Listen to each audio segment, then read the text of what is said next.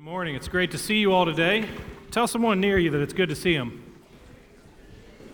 Don't lie to them. I mean, if, if it's not good to see them, don't lie to them. Say hi. Just say hi. Hey, uh, we're starting a new series, but before I do that, um, I just want to. We have some special guests here today.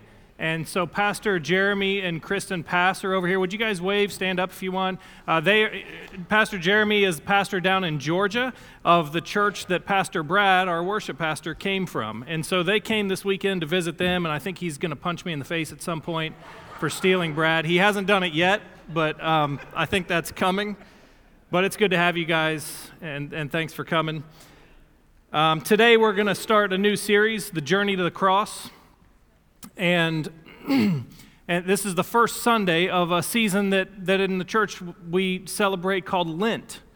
And, and so Lent is the 40 days leading up to Easter, not including Sundays. And Lent is a season where we, we prepare our hearts and where we journey with Jesus on his path to the cross.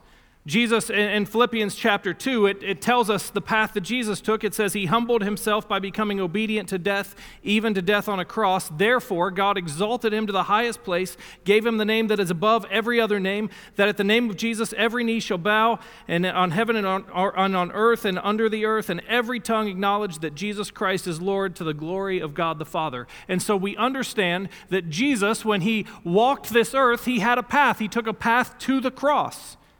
And in Lent, we, we walk with him in his journey to the cross. He was obedient even to death, death on the cross. So, everyone, you're going to be looking at the cross a little bit today. So, go ahead and can everyone see it? It's kind of tucked away in the corner, there's no light on it. Jesus went to the cross. And in Luke chapter 9, verse 23 to 24, Jesus says this He says, Whoever wants to be my disciple must deny themselves and take up their cross daily and follow me. For whoever wants to save their life will lose it, but whoever loses their life for me will save it. And, so we understand that when Jesus walked the earth, he had a journey to the cross. He became obedient, humbled himself, surrendered completely, sacrificed everything to be obedient to the Father, to God, and, even to death on the cross. And then Jesus tells us in Luke 9 that if we're going to follow him, if we're going to call ourselves Christians, then we have to take up our cross and follow him. So here's what I want you to hear at the beginning of this Lenten season. The only path to life, the only path to eternal life, to life to the fullest, is the path to the cross. And so in Lent, we take that journey with Jesus to the cross. We prepare our hearts. We all love Easter, don't we? Do you love Easter?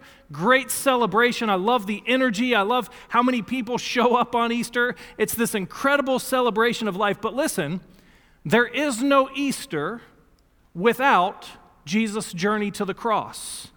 There is no resurrection life for the believer if we don't first take the journey to the cross. So that's what we're doing over the next six weeks. We're talking about what it looks like, what it looks like to take up our cross daily and follow Him. Uh, the, the first thing we're going to talk about today is, is the word repentance. That we are called to repentance. In, in Mark chapter 1, Jesus says, The time has come the kingdom of God has come near. Repent and believe the good news. So, the first thing that we're going to talk about today is repentance. That, that as a follower of Christ, we have to take up our cross and follow Jesus. And, and the first way that we do that is we repent. So, what does repent mean? Well, if you, you could get different definitions online. One place I looked said that it's, it's understanding that you've been wrong and saying you're sorry.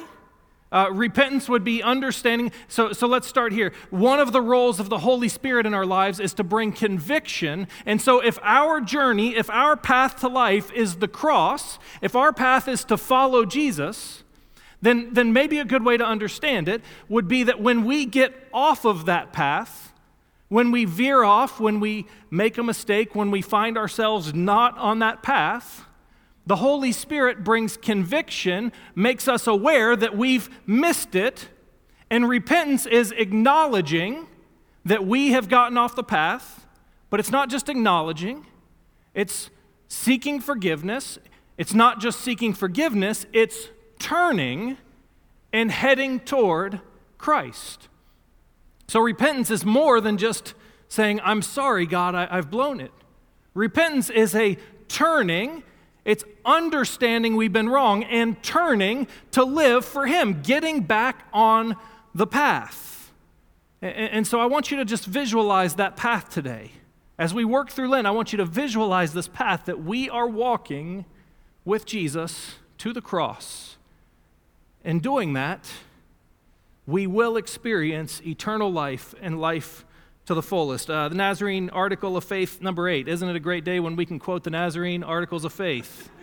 Feel like such a nerd. Repentance, which is sincere and thorough change of mind in regard to sin, involving a sense of personal guilt and a voluntary turning away from sin is demanded of all those who by act or purpose become sinners against God. And so, what we believe is that when we mess up, we have to realize it. The Holy Spirit convicts us. We realize it, and we turn and we follow Jesus. That's repentance. So, today we're going to be in Hebrews chapter 12. And, and let me just set it up by saying this Hebrews chapter 1 through 10 is all about the path all about the fact that Jesus is the only way, that his sacrifice on the cross is once and for all. And, so Hebrews 1 through 10 kind of sets that up. Hebrews 11 gives us this awesome picture. It's, it's like the hall of faith, it's person after person who faithfully followed God and walked the path. And, and, and so it tells us those stories. And then Hebrews chapter 12 starts, and it says, So we need to fix our eyes on Jesus, we need to follow him, and we need to run our race. and, and so this this is written to teach us to continue on the right path. Now, let me just say this. Uh, we're in chapter 12, verse 4 through 13 today, and I have wrestled with this text all week, all week long all week I've been studying it. Why don't you stand with me? We're going to stand for God's word. And here's what I want to say that God speaks to us through his word. That, that God's word, just as you see me and hear me today, God wants to speak and move through his word. And all week I've been struggling, I've been studying because I don't want to present God's word wrong to you today. And so I'm going to humbly come before you and say that I am not perfect. I have studied, I have prayed. And here is God's word, and my prayer is that God will speak to you through his word. Hebrews chapter 12, verse 4 through 13 says, In your struggle against sin, you've not yet resisted to the point of shedding your blood, and, and have you completely forgotten this word of encouragement that addresses you as a father addresses his son? It says, My son, do not make light of the Lord's discipline, and do not lose heart when he rebukes you. Because the Lord disciplines the one he loves, and he chastens everyone he accepts as his son. Endure hardship as discipline. God is treating you as his children. For what children are not disciplined by their father? If you are not disciplined, and everybody undergoes discipline, then you are not legitimate, not true sons and daughters at all. Moreover, we've all had human fathers who disciplined us and we respected them for it how much more should we submit to the Father of spirits and live? They disciplined us for a little while as they thought best, but God disciplines us for our good in order that we may share in his holiness. No discipline seems pleasant at the time, but painful.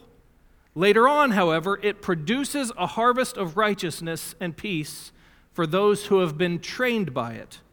Therefore, Strengthen your feeble arms and weak knees.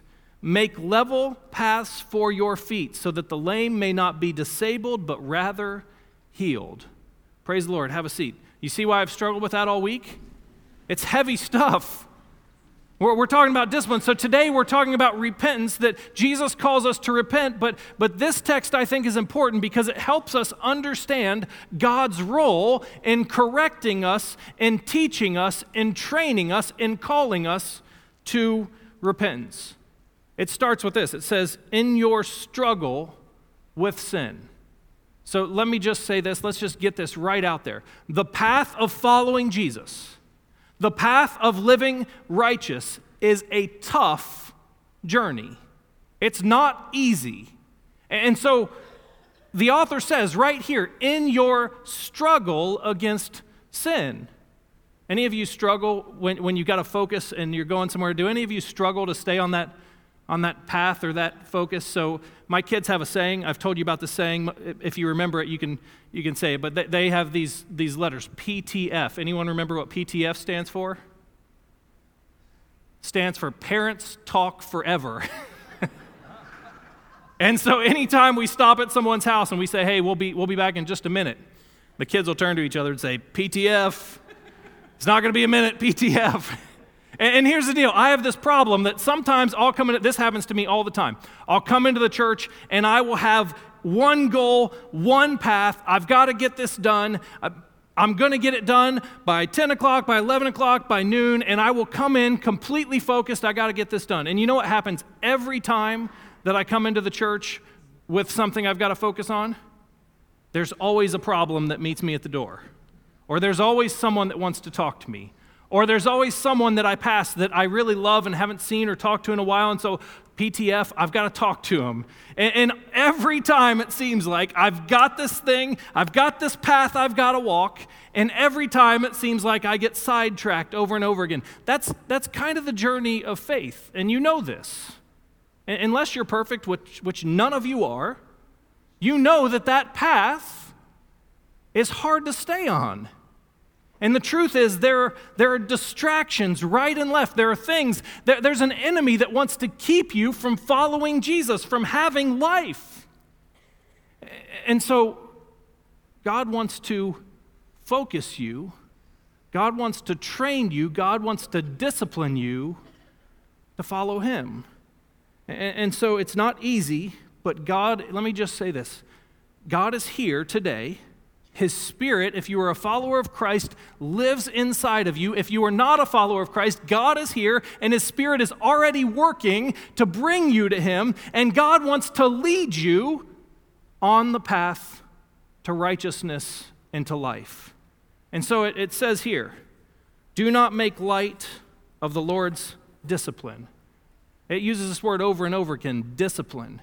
And this is where all week I've, I've wanted to make sure that I studied this completely. So I want to talk today about how God disciplines us because there are a lot of false ideas of God's discipline. So, so I've got three things. The first is this that God allows us to go through difficulty that God allows things to happen to us. We, we talked about this a few weeks ago that in the beginning, Adam and Eve chose their own path, and in that moment, sickness and sin and death entered the world. And ever since then, there's been sin and death, and things happen, and, and sometimes God allows things to happen. Hear my language God allows things to happen. You will go through things that maybe you have no control over sickness cancer, problems with loved ones or in your family, people that will hate you or turn against you. And it's not your fault. You didn't do anything, but it happens. And here's the deal we believe that God can heal anyone or anything. We just sang it. God is over all of it. God could heal anyone at any time. God is over it all. But God allows things to happen to us. And so Maybe some of you are sitting out there and you're like, God, why aren't you healing me? Why aren't you fixing this? I want you to know that God is not in neutral. God wants to discipline you and train you. Don't hear that wrong. God wants to train you to follow Him. The second way uh, that, that we endure discipline is, is that we suffer the consequences of our own decisions. Sometimes we veer off the path, we make mistakes, and we have to deal with the earthly consequences of those mistakes. I stay up too late. I'm tired the next day. I didn't do the things I needed to do. I'm not prepared. And there's things that we do that we veer off the path, and we've got a path, but I veer off, and it's my own fault, and I have to deal with the consequences. The third thing is that we experience the conviction of the Holy Spirit. One of the roles of the Holy Spirit is that when we veer off the path, whether it's our fault or not, God wants to redirect us to Him. And so, have any of you ever played the game Two Truths and a Lie? Raise your hand if you've ever played Two Truths and a Lie. Okay, so it's a game where you come up with three things and you tell it to the people around you, and they've got to decide which two things are true and which one thing is a lie. Today, I want to talk about two lies and one truth. Because there are some lies that we've been told, and maybe you've heard in the church about God's discipline. And so I want to talk about these things. Um, so the first thing I want to talk about is, is when we have hardship, when things happen to us that are outside of our control. It says in verse 7 endure hardship as discipline. Now, let's be really clear about this. This is what I've wrestled with all week. And, and let me, I'm, I'm going to stand humbly before you and tell you that I don't have all the answers, but I have studied and studied. And here's, here's what I think the lie that the devil is trying to tell us is is that God is punishing you. God is punishing you for what you've done that God is after you, that the things that happen to you, you've got, in, in uh, John chapter 9, uh, there's a person that's blind, and the disciples say, Hey, what's the cause of his blindness? Is it his parents' sin? Is it someone else's sin? And, and Jesus says, No, this isn't the result of sin. This isn't punishment. This is for God's glory. And so, so here's the deal God is not punishing you. If you are sick, if you're going through a, a, deep brokenness or a relational issue, God is not mad at you and punishing you. That does not line up with who God is and what He does. God does not punish us for our sins. God wants to lead us to repentance and salvation through the grace of Jesus Christ. So let's just get this straight. Every sin you've ever committed, every sin you will ever commit, has already been punished and paid for on the cross that Jesus Christ hung on. Everything you've ever done wrong, every time you've missed the boat, you've veered off the path, has already been paid for on the cross. There's no need for punishment. The punishment has been served, the debt has been paid. God is not punishing you. Jesus took our punishment on the cross. In Jesus' death on the cross, all of our debt due to sin has been paid for. Let's jump to the Articles of Faith again, because you guys love the Articles of Faith, don't you?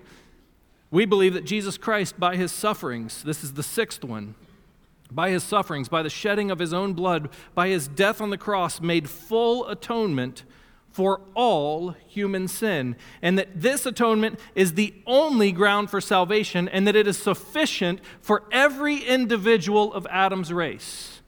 So, the first lie that sometimes you may hear is that God is punishing you, that God is after you. That is not accurate.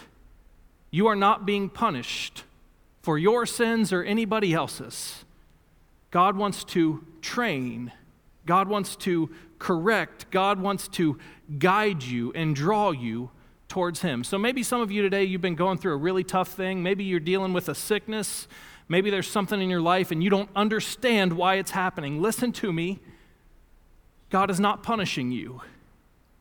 He loves you so much that He sent His one and only Son to die on a cross so that you wouldn't have to be punished, that you could have life and life to the fullest. First lie is that, that God is punishing you. The second one has to do with, with the conviction we're going to talk about here in a minute.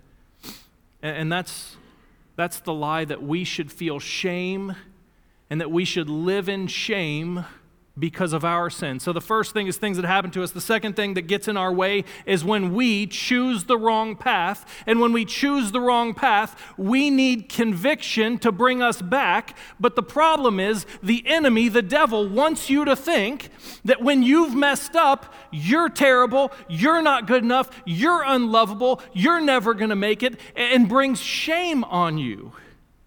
It says here, God is treating you as his children. For what children are not disciplined by their father? It says later, moreover, we all had human fathers that disciplined us and we respect them for it. How much more should we submit to the Father of the spirits and live? They disciplined us for a little while. God disciplines us for our good in order that we may share in his holiness. God's conviction when we veer off the path is not to shame us and make us feel like we are worthless. If, if anything, God's conviction is to show us our value and to point us to Him because we are His sons and daughters. God's conviction because He loves us and He values us. So, two quick stories, maybe quick stories. Yesterday, I was working Upward, uh, volunteering at Upward, and I was doing the scoreboard. All right, now you guys know I tell you all the time that I'm not. No, I don't need clout. I, I messed it up big time. um, so I, I was working the scoreboard Upward, and you guys know I'm not perfect, right? I confess to you all the time. I'm confessing to you right now uh, that I blew it yesterday. And so I'm working the scoreboard. But one place that I try to be perfect is when I'm running a scoreboard or I'm running, you know, the computer for something like I try to be per I pride myself on not making mistakes by being not focused.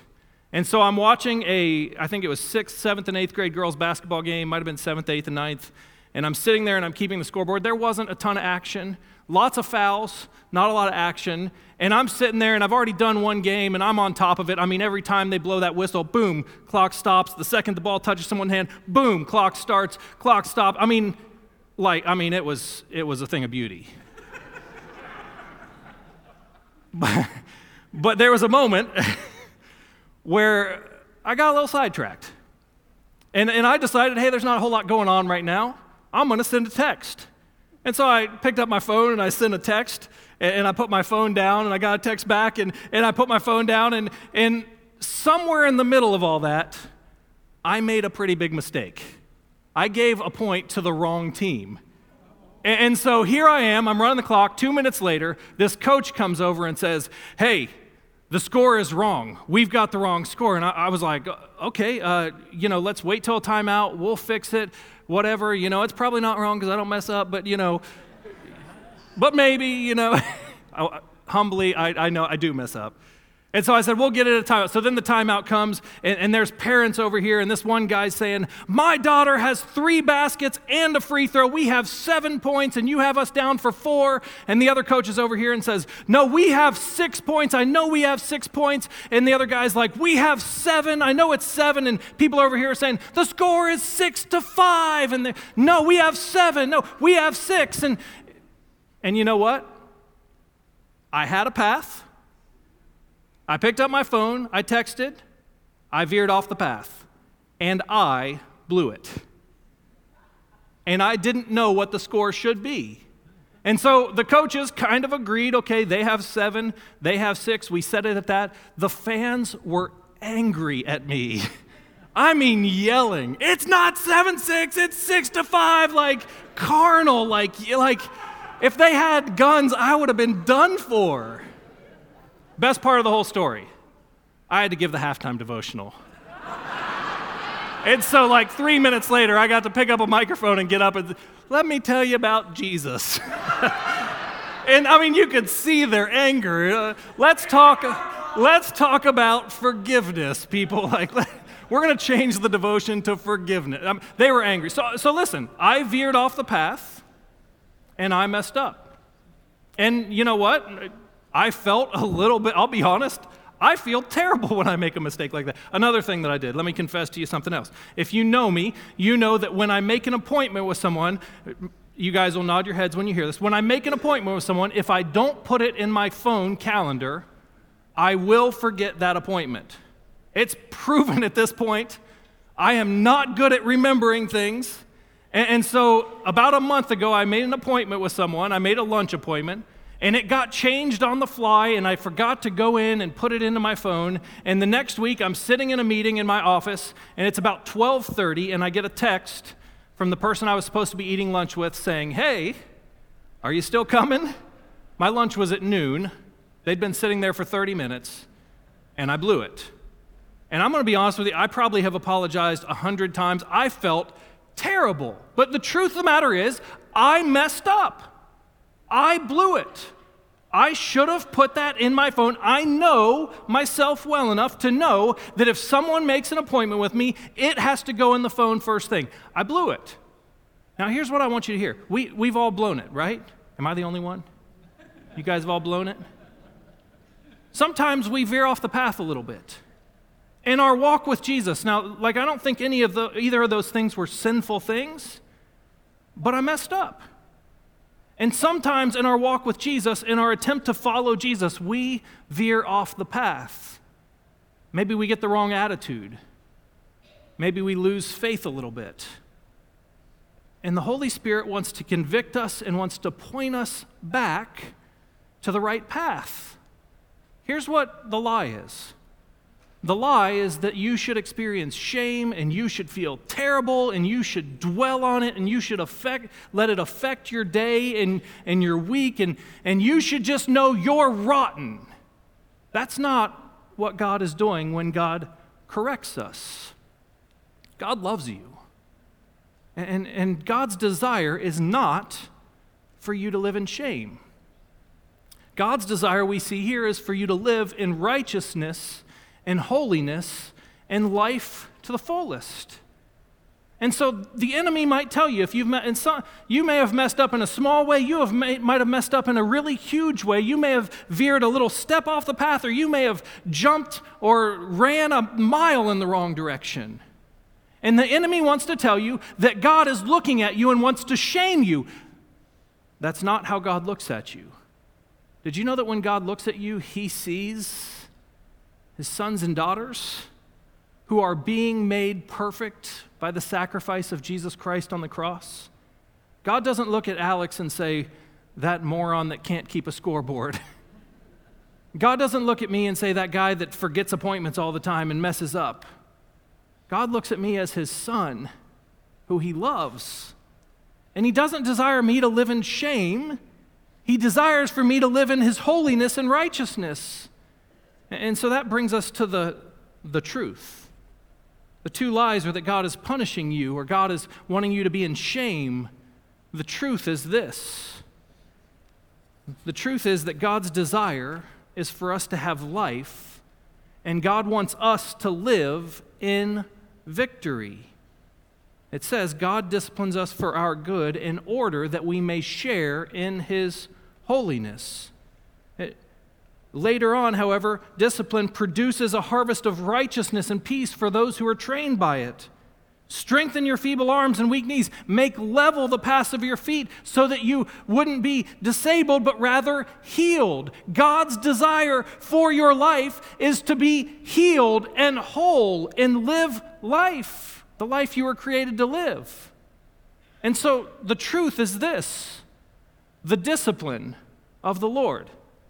When you're going through a really tough time, when there's a roadblock that's not your fault, or maybe there's one that is your fault, and there's conviction and correction, the discipline of the Lord is not to hurt you, it's to help you. It's to give you life, it's to put you on the right path. Repentance keeps us on the path to righteousness. Jesus says, The time has come. The kingdom of God has come near. Repent and believe the good news. So here's the deal today. I, I, I, know that there are people in here, maybe, maybe some of you in here have been going through a tough time. You're trying to follow Jesus. You know where the path is, but it just seems like things are coming into your path and tripping you up and, and, and getting in your way. And maybe there's stuff that's outside of your control that's been happening to you, and you've been struggling and you've been asking, God, where are you in this? Let me tell you today that God is with you, that He loves you and even in your worst circumstances, God wants to train and correct and point you to life and to holiness. Maybe there's people in here today that would say, hey, I, I blew it. I knew what I was supposed to do, and I took my eyes off the prize, and I veered off the path. Maybe it's a little bit, maybe it's a lot. Today, the Spirit of God is here wants to correct you, wants to bring discipline, not punishment, discipline to point you back to Jesus. The calling today is this repent and turn to Jesus. Worship team's going to come up. Now, through Lent, we're going to do something a, a little bit different. We're going to have a little bit more response time after the message. And there are four different responses that are here every week for you. And so there, there's a station over here. You'll see this table over in the corner. That's a place that if you need somebody to pray for you, you can go over to that table, and there's going to be people that will pray for you, that will help you and pray for you and intercede for you uh, to God. And so if you need to be prayed for, that, that station right over there. You see the cross over here, and there's two altars there. Maybe today you just need to go and you need to kneel at the cross and you just need to pray and you need to get alone with God. I want to encourage you to respond. The third station is there's communion in the back, where we can experience uh, the, the grace, the, the sacrament of communion, experience uh, the body that's broken for us and his blood that was shed for us that gives us life. And so, so there's communion there. And then in the middle, in the back, there's the prayer station that we did on Ash Wednesday uh, of repentance.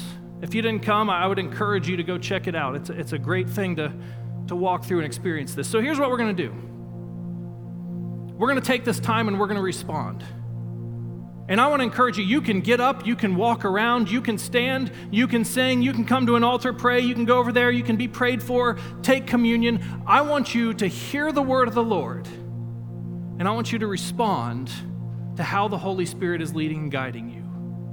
I don't care how rough things have been. If you're off the path, God is here and His Spirit wants to turn you towards Jesus. And maybe today you feel like you're perfectly on the path.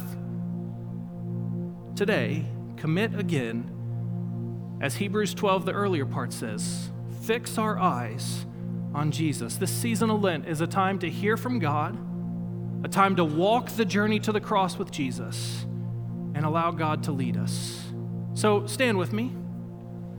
And as we sing these last few songs, I just want to encourage you to respond freely move around, go to a prayer station, whatever it is that you feel led to do, come to an altar, whatever it is, you have freedom to respond in whatever way God leads you. Father, I pray you speak to each one of us. I thank you that you love us, and I thank you that your Spirit is here with us, Lord. I pray that you would lead us today. If there's anybody that's off the path, Lord, correct us, guide us back to you. Lord, I pray that each and every one of us today, this first Sunday of Lent, would be able to say that we are fully committed to walk the path of taking up our cross and following you. We give you everything. We surrender everything to you, Lord. Speak to us. We respond now in Jesus' name. Amen.